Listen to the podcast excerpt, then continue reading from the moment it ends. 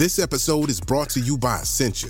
A better you starts with better hydration. Essentia is on a mission to inspire people to do what matters most. Their proprietary ionization process transforms water from any source into ionized alkaline water, providing water that's 99.9% pure with a pH of 9.5 or higher. Essentia overachieving H2O, the number one ionized alkaline water. Shop now. When you need mealtime inspiration, it's worth shopping Kroger, where you'll find over 30,000 mouthwatering choices that excite your inner foodie. And no matter what tasty choice you make, you'll enjoy our everyday low prices, plus extra ways to save, like digital coupons worth over $600 each week. You can also save up to $1 off per gallon at the pump with fuel points. More savings and more inspiring flavors make shopping Kroger worth it every time. Kroger, fresh for everyone. Fuel restrictions apply. Another day is here, and you're ready for it. What to wear? Check. Breakfast, lunch, and dinner? Check. Planning for what's next and how to save for it? That's where Bank of America can help. For your financial to-dos, Bank of America has experts ready to help get you closer to your goals. Get started at one of our local financial centers or 24-7 in our mobile banking app. Find a location near you at bankofamerica.com slash talk to us. What would you like the power to do? Mobile banking requires downloading the app and is only available for select devices. Message and data rates may apply. Bank of America and a member FDIC. If you're thinking, I should go for a run today, but it looks like it could rain, Sierra says save on epic rain jackets. If you're also thinking, but I can't go out in these beat up old running shoes, Sierra says save on top brand running shoes. And if you're still thinking, but I'm also busy performing brain surgery, well, then we say, you really should have led with that. Sierra, let's get moving to your local store, like now. Go! From BBC Science Focus magazine, this is Instant Genius, a bite sized masterclass in podcast form. I'm Alice Lipscombe-Southwell, the managing editor at BBC Science Focus magazine. In this episode, I talk to dung beetle expert Sally Ann Spence. Sally Ann is a fellow of both the Royal Entomological Society and the Linnean Society, and she's also an honorary associate at the Oxford Museum of Natural History. She founded the UK Dung Beetle Mapping Project to gather data all about the poo munching insects. In this episode, she tells us all about dung beetles.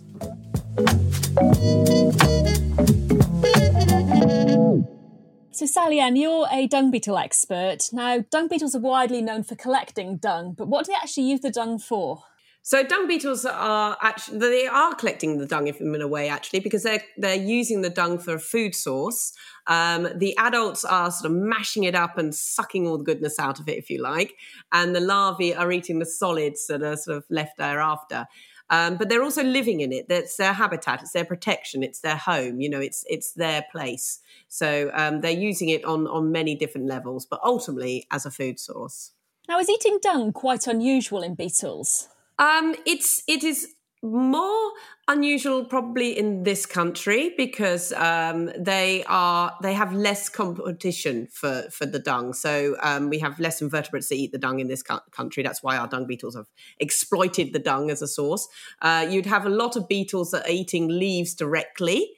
Um, so you've got a whole group actually that are called uh, leaf beetles because that's you know what they're doing. They're busy eating leaves. Um, but uh, dung beetles are almost exploiting the next uh, stage where the leaves have been consumed by an animal and pass through and come out in the dung, and there's not a lot of competition. So it's almost like they, they're using the dung for that.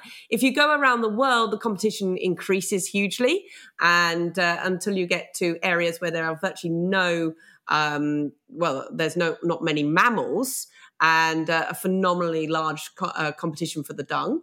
Uh, so you might have something like in the tropics um, rainforest, you have monkeys, and uh, the dung beetles there have adapted to actually live on the anus, and uh, and then when the dung's produced, they they're there on source and can get it. You know, so it's it's about competition as well. It's about that niche. It's about that adaptation. So the dung beetles are basically beetles that have adapted to eat organic matter after it's passed through another animal or an animal. Yeah.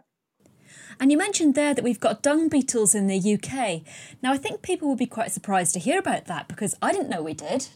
Yeah, they, people don't realize we have dung beetles in this country because we just don't see them a lot. You know, they there are we've our groups of dung beetles. We've got three big groups of dung beetles, and uh, they're pretty much divided into those that live in it, the dwellers, and those that live under it, the tunnelers, if you like. So, um, and because of that, we just don't see them. Not many people go out and look through dung, so they don't come across the dung beetles.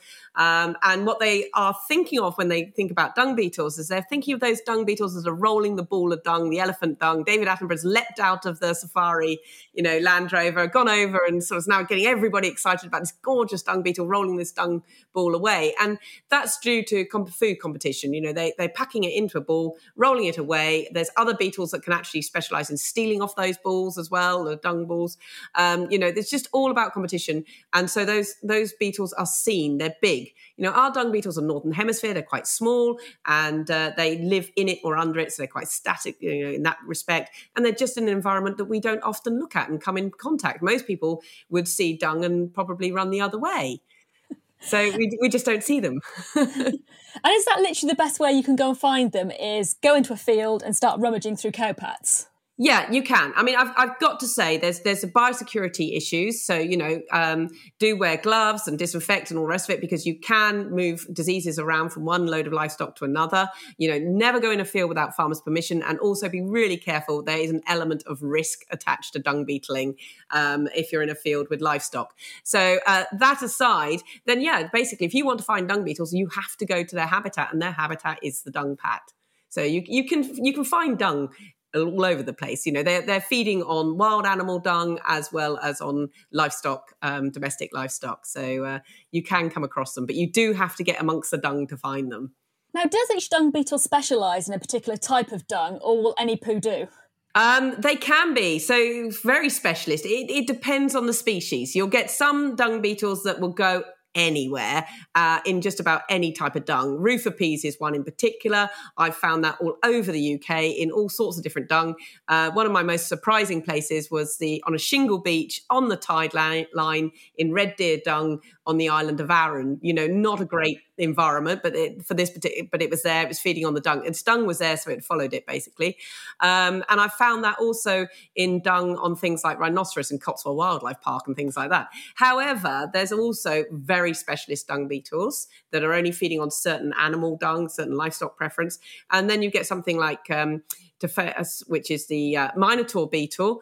Uh, that is a, a, lovely dung beetle that digs a hole almost a roller, but not quite, because it rolls the dung into its hole, but it's not making the dung into a circle to roll into its hole. Um, but it likes to have dung like rabbit dung, deer dung, and sheep dung, but only when they're in that pelleted form. So, um, and not all sheep and deer dung is in a in a pelleted form. You know, it's very, as I say, it's very specialist. Um, but that's that's you know there there is that that goes on. Some dung beetles like certain soils, certain temperatures. You know, all certain uh, some like dung when it's on uh, ground and the dung is touching the interfaces of soil.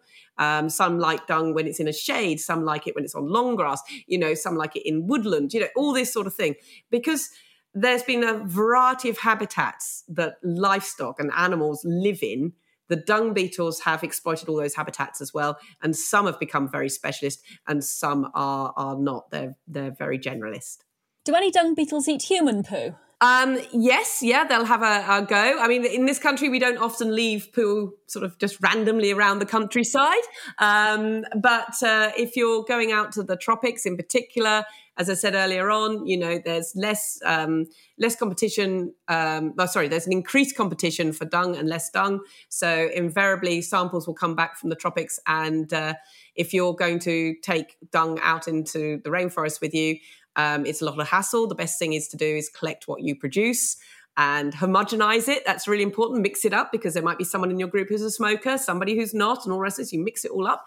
Uh, you put it in a little uh, a bag, or quite a large bag, in fact, and um, you bring the dung beetles to you.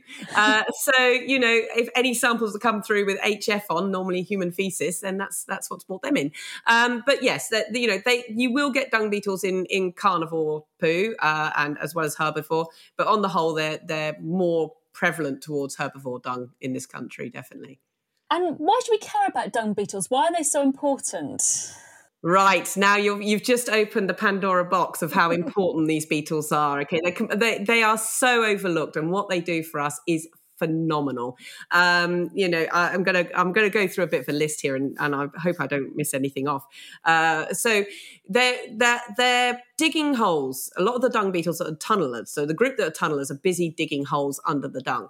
And if the soil is nice and light, they can go down to about a meter or so in depth. So it's you know quite a long way. Those beetles are quite large. They're about leave a hole that's about the size of my thumb, and uh, that has a huge effect on the the soil of the of the field, the pasture land. Um, uh, soil. Uh, I'm trying to think of the soil health. Let's say soil health. So what that allows to happen is rainwater to infiltrate. Um, really important with things like um, flooding, flash flooding, and you know taking that soil uh, erosion. Uh, it also is mixing up the soil biology, the, the, fungi and the bacteria, the subsoil and the topsoil. You know all these things are happening when they're digging down that bit. Is aerating the soil as well. A lot of air in the soil, so it's helping to aerate. Um, oh golly, I'm going to go through a great big list. Uh, then you've got um, the fact that they're actually um, eating the dung. That's really important because if you have pasture fouling, so dung that stays on the ground and is not removed, uh, will just sit there and the animals won't graze in that spot around it. And uh, you can sit there for a very long time. We're talking months or so, you know, so it can just write off your pasture. Um, but in that dung, you'll have things breeding that are detrimental to your livestock. So certain flies and things, I'm going to be very careful. I've got an entomological friend who loves her flies, and she'll be upset if I call them pest flies. But there are a group of flies that cause, um, you know, welfare problems with with livestock. So if the dung beetles are breaking down that dung, those those flies and things haven't got the time to breed in it. They also carry a little phoretic mite with them, and that mite will come off them in the dung and whiz around and feed on those the maggots and the fly eggs as well. So you know, there's that going on. Really important relationship with that mite.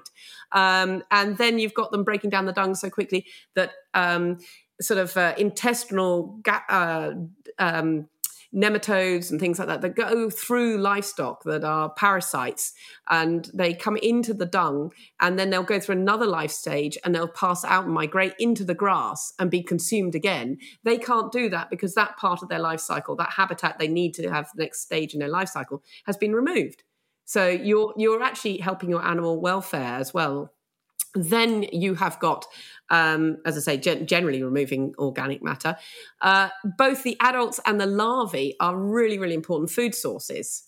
Uh, to the wide, wider biodiversity. So we're looking at mammals, reptiles, birds, other invertebrates. Everything seems to eat my dung beetles and their larvae. So they're really important for that. Uh, I'm trying to think of all the other things they do. Um, so if dung's on the surface and it's capped by the wind and the rain and it's nice wet cattle dung or something like that, it will be producing methane. If the dung beetles are in there and they're breaking it down, it's unable to produce the methane, which of course is one of our greenhouse gases, and so on and so forth. You know, what they're doing is massive. It's a colossal amount of ecosystem functions, uh, but we just don't see them because we just don't notice. When you notice you haven't got dung beetles, is when your system's breaking down, you've got dung everywhere, and things are not great. Uh, and this is what's happened in Australia in the past. Um, but so, you know, dung beetles are busy doing a phenomenal amount of ecosystem functions that, that are important for soil health, uh, for the pasture land ecology. Um, and I talk about pasture land, but, you know, dung beetles, as I say, are in lots of other habitats. Um, and uh, they're just really important for the wider biodiversity. So lots going on with dung beetles. Phenomenal. Awesome creatures. You mentioned there that Australia's had a real problem with dung. So, can you dig into that a little bit more for us, please? Yes, yeah, I shall dig into that definitely. So, um, in Australia, Tasmania, and New Zealand, you know, um, they are uh, places where they had um, marsupial. Their native indigenous wildlife and, and livestock is marsupial. Um, and uh, we were bringing over huge amounts of cattle and sheep into those countries, and that became a huge industry, the livestock industry over there. Uh, but what was happening was the dung was actually staying in place. It wasn't being broken down. And uh, dung in those environments can stay there for months, possibly even years. And while the dung's on the ground, the animals will not graze near it. So you had to increase the area available for the livestock. And in the dung, you were able to have these, these pest species of flies very inverted uh, pests, um, species of flies that were able to cause problems with both humans and animals because you've got zoonotic diseases. So lots was going on that, that, was based around the fact that the dung was not being broken down. So they looked into why wasn't the dung being broken down. There are dung beetles in Australia. Why was it not being broken down? And the answer is very simple. The, the dung beetles in Australia, the native dung beetles in Australia, have adapted and evolved alongside marsupials. And that's the dung that they can ingest and they, they search for. And this is ovine and bovine dung, something they'd never been introduced to before. And it happened so quickly, they didn't really have time to adapt. So what they did was they launched the Australian Dung Beetle Project um, and I'm trying to think when it ran. It ran from 1964, I think, to 1985, and there's lots going on with it still anyway. Um, but basically, what they did was they went out and they looked around um, for dung beetles that would be suitable to breed in captivity. So, because you can get them through um, quarantine and things, because beetles do carry diseases and funguses and things that you don't want to give to each other. Uh, they wanted to look at obviously the impact of releasing non-natives. That's a huge thing you've got to do before you release anything, um, and uh, just see how many species would breed in captivity and get going. And and they they actually chose lots of different species because it involves the altitude, the temperature, the soil types. You know all these different things factors you've got to put into it. And uh, the ones that successfully bred have now been introduced to uh, these these areas uh, to break down the dung and um, enable the whole livestock system and industry to continue. So, you know, when you look at it at that scale, you think, wow, you know, dung beetles are, are really, really important. I suppose that didn't then have an impact on the native dung beetles because if the native ones just eating the marsupial poo and imported ones are eating the sheep and cow poo, then there's not going to be any issues there, are there? Yeah, absolutely. I mean, uh, one of the main issues you'd be looking at is is uh, the disease factor. You know, the risk of the the biosecurity factor of of introducing beetles from abroad as well. Um, and uh, yeah, those dung beetles can continue doing what they're doing. And if you're able to turn dung around really quickly, you can um, carry on grazing the same amount of animals on the same amount of land without having to expand too much as well, which is another important thing because you need to have all that outback and bush and everything for the native in- invertebrates to be feeding on the native animal dung. Now, are dung beetles found everywhere in the world? Where there's dung, you'll find dung beetles. Pretty much, um, pretty much. I mean, they they are um, in most areas. That's for certain. Um, if you've got the dung, they will be there. Um, and there's evidence of dung beetle activity in dinosaur dung and everything. You know, these things have been around for a very long time. I wanted to delve in a bit more to just some general sort of dung beetle biology. So I was wondering, uh, can dung beetles fly?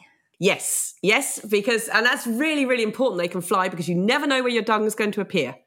Uh, I mean, nowadays, you know, let, let's let's we're going to put a bit of a time thing on this because now, obviously, we keep our livestock in fields and things like that. But if you go Mesolithic and and back, you know, animals were roaming everywhere, so you just did not know where your dung was going to be. And if that's your habitat, your adult stage will be able to to fly. So you see this in things like ponds and things like that. And in an area where the habitat is going to disappear potentially, the the adult stage invariably is winged, so it can move around.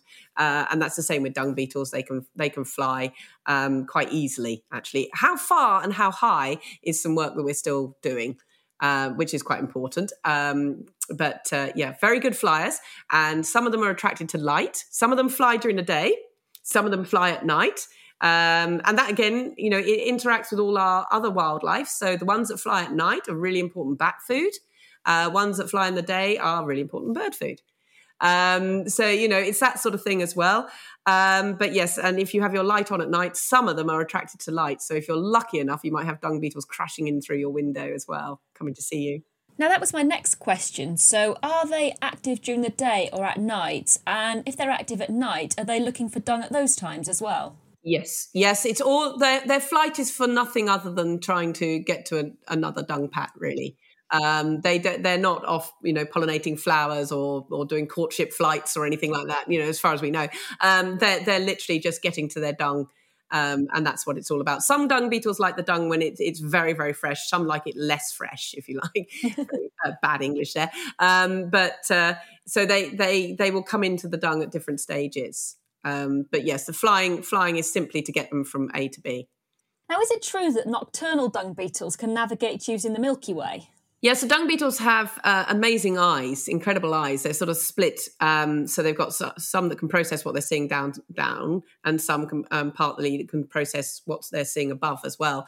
And there's been lots of research on on dung beetles, the rolling dung beetles. So they're looking at the navigation of these dung beetles. How do they know where they're going with the dung rock bowl, you know, and all this sort of thing. Um, and they did lots of research, uh, first of all, to find out if you know what part of the eye they were using. In fact, they put um, almost like little they weren't quite like it, but you could almost like black little um, uh, baseball caps on them, you know, to block out what was going on. And the ones that couldn't see above were were losing their direction. And then it was a case of, you know, what are they following? You know, are they following the sun? Are they following, you know, the constellations? Are they following um, UV? You know, all these other things. So yes, there's been a lot of research into that. Um, so it probably is the same with our own dung beetles, but it hasn't been researched the same as it has with with dung beetles abroad. Now, talking about those rolling dung beetles again, uh, we've seen the videos of them pushing these like enormous dung balls that are like bigger than them. So, how strong are dung beetles? Oh, phenomenally strong! I should have should have checked up on my tra- on my fact for that. There is a fact about how many how many if a dung beetle was a human, how many du- double decker buses they could they could move. Um, but no, basically, yeah, phenomenally strong. You know, that's the beauty of an exoskeleton. Uh, it enables them to be extremely strong. Um, and when I'm when I'm actually looking at some of the soils, you know, the, I was talking about the tunneling dung beetles that can go down to about a meter in depth on light soils. I've actually chased some of those through some quite stony soil before now, where they've really, you know, managed to push and dig their way down. And if you put a dung beetle of of varying sizes in the UK, but if you put a dung beetle in your hand and uh, don't crush it, you know, but just hold it gently in your hand. The force that they use to push your fingers apart is really impressive. You know, they are incredibly strong insects, really, really strong. And what's the biggest dung beetle out there? Our biggest dung beetle is, yeah, so about two and a half centimeters, or just over, in fact. Um, Geotrupes spiniger is probably our biggest dung beetle, so just over two and a half centimeters long, which is actually quite a big, chunky beetle. Uh, when you go Abroad to the tropics, they are getting really quite large. Um, I'm just trying to think. I've got one. You can't see it very well. Your your your. This is not a a video. However, I have a dung beetle here from middle of Africa, um, and you can see that that's oh, what's that getting on to? At least would that be getting on as much as ten centimeters? Yeah, that's a chunky beetle. It's, a very big beetle. So yeah, it, and and it goes down to food source. You know, if you've got a large animal producing a large amount of dung, um, you want to be quite a big beetle to process that. Uh, so that also happens. The geotrupes in this country are the the big beetles. Um, other than the the uh, minotaur beetle, are pretty much feeding on the bigger animal dung um, because they're going to be producing a large larvae and so therefore they need more food. So uh, it's that type of thing, really. That's the relationship you tend to have with size very often as well. But we are northern hemisphere, so we're a little bit cooler, so that's why our, our invertebrates aren't quite as big. And how many species of dung beetles are there in total? Um, in the UK, we've got about 60 species. Worldwide, I'm not sure, but an awful lot. I know there's over 500 native species in Australia. So, you know, it's it, it, we are talking quite a large amount of, of species around the world. Yeah, huge, huge. Uh, and they're in the same group as things like cockchafers, maybug, you know, the maybug bugs that people see, garden chafers, you know, all that sort of thing. They're, they're, it's a huge family group as well. And I guess there might still be more species out there waiting to be discovered as well, you know, deep in the jungle or places we haven't really explored yet. Yeah, hopefully. I mean, if the dung's there, you'll have the dung beetles. Um, but uh, I mean, the sad that there we do have a very sad situation here now is that we are losing our dung beetles, um, and uh, things are happening to them that are very detrimental. Uh, so at the moment, we've got sort of just over fifty percent of our species in the UK are nationally scarce to, um, you know, they're being listed as nationally scarce to uh, uh, threatened to some degree, and even we've lost species and they've become extinct. Um, so you know the the the from my point of view, the the speed and I'm, and the passion and, and everything that I'm about is the conserving of these dung beetles. You know that's that's where my focus is now, very much so. And is there anything we can do to save the dung beetles, just the general public? Um, it yeah, have, well, we need to. So this can be quite an emotive subject for a lot of people. Um, but I want to see livestock in the countryside. Um, they, you know, these dung beetles are eating the dung, and uh, as I said earlier on, they're having a huge effect on the biodiversity in the soil. uh, as well as in, in, in, you know above ground. So wherever you get dung beetles, you get far more earthworm activity and everything else going on uh, underneath the pats. You get more of um, uh, a, a, whole group of invertebrates, loads of them, spiders, you know, literally all going on around that dung pat where there's dung beetles. It's a really, really active ecosystem. And uh, if we don't have livestock, we don't have dung beetles. And uh, as I said, you know, they're supporting things like our swallows and things when they're arriving in the spring. You've got the animals out, you've got the dung being produced, you've got all these dung beetles, a massive flush of species early spring, same time that these birds are migratory birds are arriving. Those birds can't go on and lay eggs unless they're up to weight again. Uh, that won't stimulate the egg production. Um, so, you know, these beetles are there, the birds come in, they feed on them, we start the whole process for the, those birds and so on and so forth. You know, they are an integral part of the wildlife in, around our countryside and it's all based around dung. So, if we do not have dung, out there, we don't have this really, really important ecosystem. Um, so, yeah, so one of the things that we can do to help support our dung beetles is make sure we keep livestock outside. Um, and uh, from a farming point of view, uh, you know, we want them. Uh, we want them on the grasslands. Um, they they will go on other food, you know. So cattle and sheep and things are often used on cover crops, which is really important um, in the farming world for for soil health and things like that. Uh, and they'll happily feed on those. But ultimately, what we need is is livestock out. You know, the the um, climate change is having a big effect on dung beetles and other invertebrates as well um, because they're so small the smallest amount of temperature changes things for them. Um, there is the use of um, treatments insecticidal treatments, which is animal welfare. So it's a very difficult subject, you know. Um, but we're doing lots and lots of work with farmers to reduce what they're using and how they're using it and man- manage that and working with their vets and things. Um, and the same goes when you've got your pets. It's not just about the farmers. It's also, you know, every time you frontline your dog or you worm your dog or anything like that, the dung it's producing is toxic for dung beetles because it has got an insecticide in it. When you when you treat your livestock, no matter if it's a pet or or it's um, you know uh, um, domestic wildlife uh, uh, livestock in any way, shape, or form, it, you are giving it an insecticidal treatment. And that it will be continuing in its dung for a bit of a while afterwards. So um, they will eat that and it will kill them. Uh, and then it will have less lethal effects as time progresses. So um, yeah, livestock in the countryside, um, trying to keep more grassland. Um, I know we all talk about putting trees everywhere and everything, and there is a lot to be done for trees, absolutely. Um, but I, you know, and dung beetles do go on grazing underneath trees and things as well. Um, but yeah, keeping livestock out there. Being really aware about treatments and things, they're, they're the big things that we can we can do. And are there any hotspots in the UK where we've got particularly good populations of dung beetles? I've spent six years really focused on finding different species of dung beetles around the UK. So all that data was submitted to the IUCN report, which came out in something was known as a state nature report. Uh, and uh, I definitely found hotspots, uh, you know, around the UK. But some places surprised me. I didn't find the dung beetles I was expecting, and some some really surprised me because I found far more than I was expecting.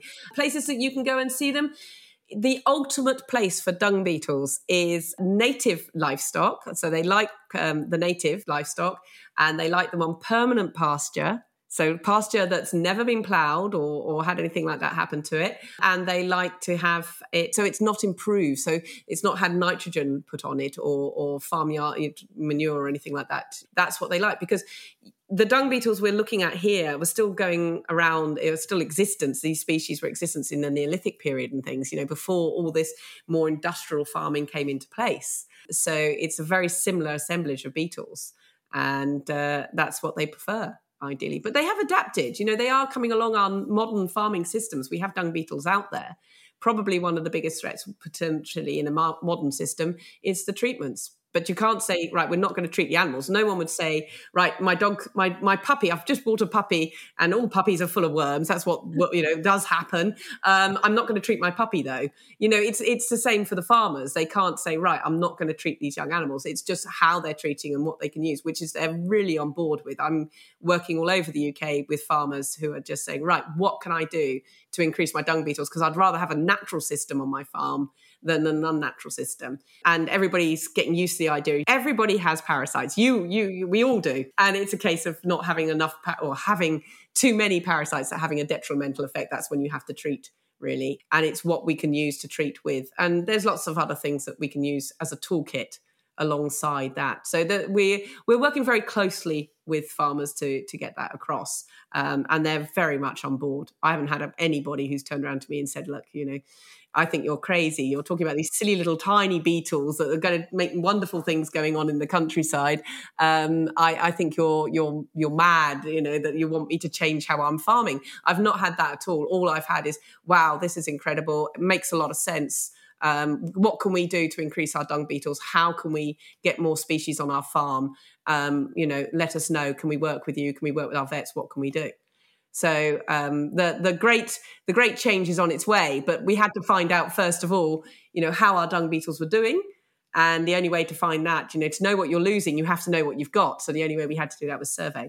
So getting back to your question about where you can find dung beetles, um, you should be able to find them on permanent pasture that's unimproved with native livestock. Should be one of the best places to find a variety of species. They are active all year round, different species all year round. I'm going to grab myself some gloves and have a look because they just sound awesome. Yeah, yeah, they are. They're great. They're beautiful things. I mean, I, lo- I love them. I, I just. Um, you know, for me, it made a lot of sense. I'm a farmer's daughter as well. Um, I've grown up with farming. I live on a farm. I have um, a large area of grazing that I rent and I run as lots of different experimental sites. Um, I've, I've, I'm now sat in a laboratory that is actually part of my house, and I've, I'm, you know, I've registered my own place as a as a research center. Uh, I'm obsessed by dung beetles, and there's one species I'm completely in love with, and that's Onthophagus joannae. It's a it's a little tiny one. It's little round, bumbly, gorgeous little beetle. Um, and uh, when you pick them up, and they they they they'll protect their antenna. Is one thing they'll do. They've got a clubbed antenna, and they'll they'll pull their antenna in underneath their head when they're feeling frightened because you've got to protect your antenna. It's a really really important organism. Very very uh, um, very very sensitive and uh, organ. Sorry, and then. Um, then when they feel safe, you know, they'll they'll pop their little head out and just bring out their little antenna, and their antenna are what we call leaves. So they've got these, you know, to increase the area that they can actually smell from. Very important when you're looking for dung. Um, so they'll they'll bring them out very tentatively, and then just gently bring them up, and you know, look around, and they're just gorgeous. They're just, I just love them. I'm so excited when I find them. I've never ever not got excited about finding a dung beetle. And and when you're going through dung, you just don't know what's going to be in there. You know, I think that this species is going to be there. So there's the excitement of is it going to be there?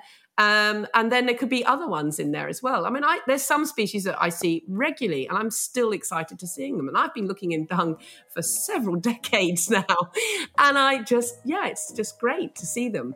Um, and it's great from a farming point of view. It's great from from a, an ecosystem point of view. It's great from a biodiversity point of view. You know, they're they're just brilliant group of insects.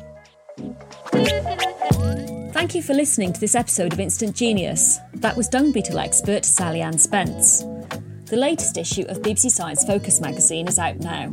Pick up a copy in store or visit sciencefocus.com.